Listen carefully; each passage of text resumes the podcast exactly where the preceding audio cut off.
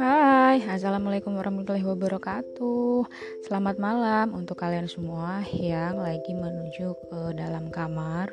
Dan mungkin untuk uh, kalian yang memang sudah berbaring di atas kasur uh, Gue Erni Ismaya dari podcast di segmen Hening Malam Bakal nemenin perjalanan tidur kalian sampai dalam mimpi hmm, Menyendiri itu perlu ya Mungkin beberapa dari kalian ngerasa dunia ini sangatlah kecil yang mungkin hampir semua mempunyai masalah, mungkin dari teman sekolah, orang tua, bahkan orang terdekat sekalipun.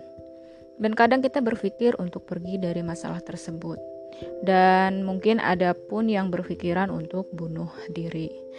Hmm, menurut gue ya, yang namanya masalah itu harus dihadapin, jangan ditinggal pergi. Logikanya gimana mau selesai ketika masalah yang ada dalam hidup kita terus kita tinggal pergi. Nah menurut gue nih menyendiri itu adalah perilaku yang sangat produktif. Dan menyendiri itu sangatlah penting uh, jadi ketika kita punya masalah menyendiri itu adalah hal yang penting ya karena dengan menyendiri itu kita bisa uh, menahan emosi kita menenangkan pikiran kita dan uh, mengontrol ego yang ada pada diri kita. Karena guys, namanya kehidupan itu setiap harinya akanlah terus berjalan. Jadi, ketika kita punya masalah dan kita memaksakan untuk menyambut hari-hari kita itu kayaknya juga nggak sinkron ya. Jadi ketika kita punya masalah, sebaiknya kita menyendiri dan kita mempersiapkan diri kita untuk menyambut hari-hari yang bahagia juga ceria. Gak lucu kan ya guys ketika kita punya masalah dengan si A dan kita berperilaku uh, cemberut, gak enak ngomong, gak fokus buat ngobrol dengan si B. Ya nggak seharusnya uh, sikap menyendiri itu bisa membuat kita lebih tenang dan mungkin bisa mem membuat hati kita itu uh, bisa lebih siap untuk menghadapi kehidupan selanjutnya. Nah, uh, di sini untuk kalian yang uh, mendengarkan podcast gue di episode pertama ini, uh, di sini gue punya cerita di salah satu pengalaman seseorang yang pernah gue dengerin dan alhamdulillahnya uh, dia mengizinkan gue untuk bercerita tentang masalah yang pernah dialaminya. Uh, sebut aja namanya itu Rindu. Nah, Rindu ini umur 26 tahun. Dia belum bersuami ya. Dia masih mempunyai calon suami. Uh, Rindu ini yang gue kenal, dia orangnya sabar, konsisten, percaya diri, uh, terus bekerja keras. Nah, Rindu ini memang tipikal orang yang memang ngejar uh, karir. Dan di suatu ketika, ketika gue ketemu dengannya, itu gue temenan sama dia itu sudah dari tahun 2016 dari tahun 2016 gue temenan sama dia dan sampai kemarin tuh bu uh, dua bulan yang lalu dia cerita ke gue. Karena dia itu uh, kerja di bidang usaha jasa dan gue membutuhkan jasanya. Singkat cerita dia cerita uh, tentang pengalaman kehidupannya itu dia bilang ke gue uh, begini uh, Mai kenapa ya uh, gue itu ada perasaan lebih tuh sama seseorang cowok kata dia seperti itu. Padahal guys yang gue tahu dia itu sudah punya calon suami. Uh, terus gue tanya dong kok bisa? Kan lo udah punya calon suami. Dia jawab iya Mai uh, gue nggak sengaja tuh dikenalin sama sahabat calon suami gue. Terus setelah itu dia berkenalan. Nah setelah gue pulang Mai kok gue ada perasaan apa gitu ya sama tuh cowok? Kata dia seperti itu. Nah uh, di sini bisa disimpulkan bahwa si Rindu ini mungkin ada perasaan sama si sahabat calon suaminya tersebut. Uh, kita sebut aja uh, sahabat uh, calon suaminya si Rindu ini adalah si B. Uh, suatu ketika uh, dia ada momen bertemu ya bertiga tuh uh, si Rindu si calon suaminya dan si B. Nah, ketika itu dia bertemu di salah suatu tempat yang uh, yang hits lah di daerah Kalianda ya. Uh, udah gitu uh, dia berasa ada yang beda nih di dalam hatinya. Cuma dia berusaha menepis karena dia berusaha menghormati dan uh, welcome aja gitu. Uh, nggak beberapa lama dia ngobrol ke sana kemari dan setelah selesai mengobrol uh, berlanjutlah di malam hari ketika si calon suaminya itu uh, main ke rumah si Rindu. Dan entah kenapa semenjak pertemuan itu uh, si calon suaminya itu sering banget tuh curhat masalah uh, si B. Intinya uh, dalam cerita tersebut si B itu uh, disia-siain sama uh, pacarnya dan diselingkuhin sama pacarnya. Tapi si B tetap setia. Dan nggak tahu kenapa di setiap uh, perjalanan uh, hidup si Rindu dan calon suaminya ini, setiap ada obrolan dan setiap ada uh, apa namanya dia ngobrol kesempatan buat ngobrol dan ternyata terseliplah cerita-cerita tentang si B. Pasti ya pasti terselip tentang itu. Dan di sini Rindu pun ya coba mendengarkan dengan baik dan entah kenapa perasaan yang pertama dia rasakan itu makin lama semakin tumbuh dan tumbuh dan tumbuh nah jadi semenjak si uh, calon suami si Rindu ini selalu ngobrol dan terselipkan cerita tentang si B di obrolan dia. Ternyata si Rindu ini juga menyimpan simpati ke si B gitu. Uh, dan uh, di suatu momen ada uh, pertemuan Rindu dan si B dan itu tanpa disengaja ya guys. Dia bertemu di suatu tempat dan dia bertatapan muka dan si Benik mungkin bisa dibilang dia tuh sebenarnya sudah paham tentang perasaan si rindu gitu. Jadi kalian mungkin bisa paham ya guys, ketika uh, ada seseorang itu suka sama kita, kita paham kalau dia suka sama kita gitu. Cuma ah, apa iya sih gitu kan? Karena cuma perasaan aja sebenarnya si B ini sudah tahu kalau si Rindu itu memang ada perasaan sama si B. Entah kenapa dilihat mungkin dari tatapan matanya. Begitupun juga sebaliknya. Saat si Rindu ngelihat si B, mungkin ada sesuatu rasa yang ingin sekali terucap di benaknya si Rindu.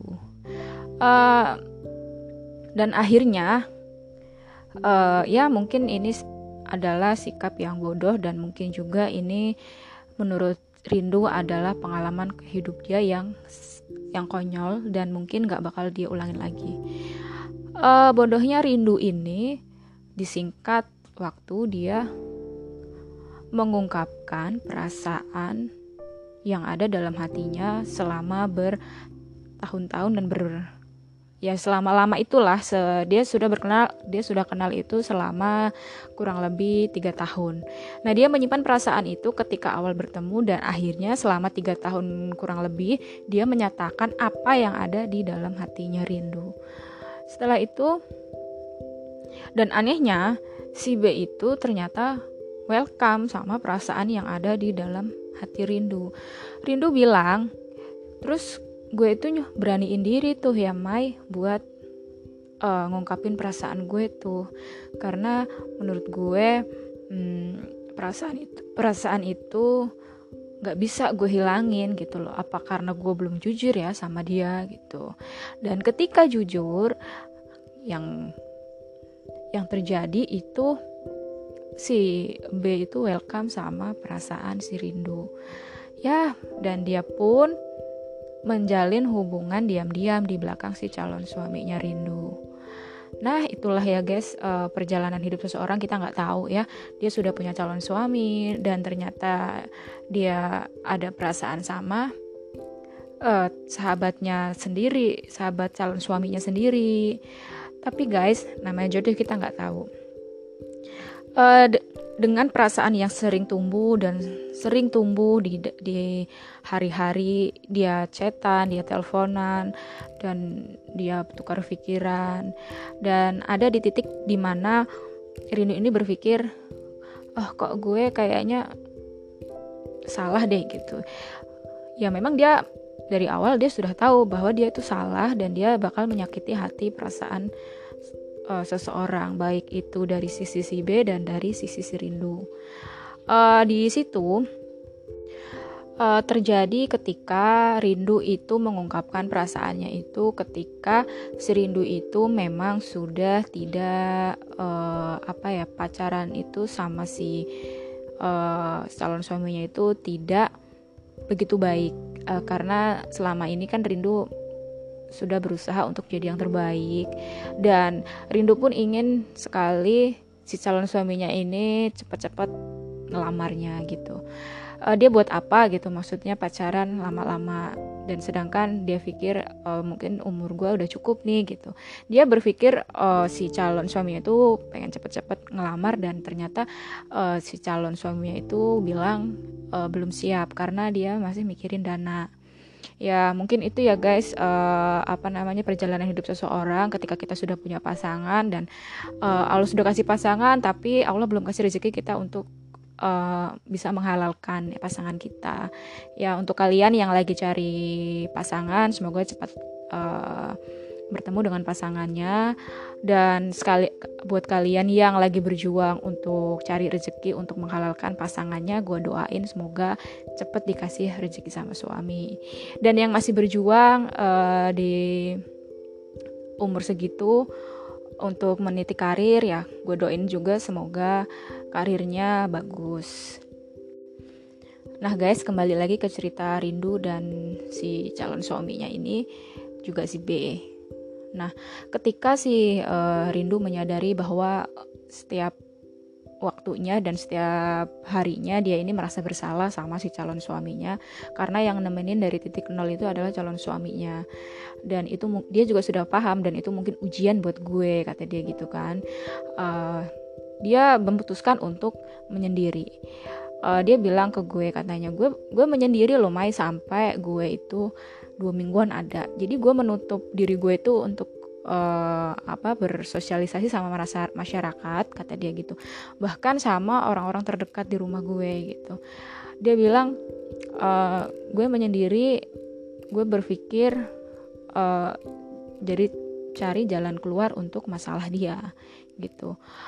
Uh, gue bilang sama si Rindu ini terus lu menyendiri di kamar aja makan kah? Masih makan kan? Kata gue kan gitu ya. Ya kali kan nggak makan kan. Terus dia bilang gue masih uh, menjalani hidup seperti biasa sih Mai. Cuma gue lebih intens ke kamar gue menyendiri. Jadi setiap malam gue uh, sholat minta petunjuk sama Allah bagaimanakah ini perasaan gue kan? Jadi dia nggak mau tuh ketika si calon suaminya ini melamar si Rindu dia masih punya perasaan yang masih sama sama si B gitu. Singkat cerita guys uh, si Rindu ini menyendiri selama dua minggu. Ya nanti kalian tulis ya di komentar uh, cara menyendiri menurut kalian itu definisinya itu seperti apa gitu? Kalau kalau definisi gue sih menyendiri itu ya di kamar matiin semua sosmed yang kita punya. Ya nggak dengerin musik bisa gitu.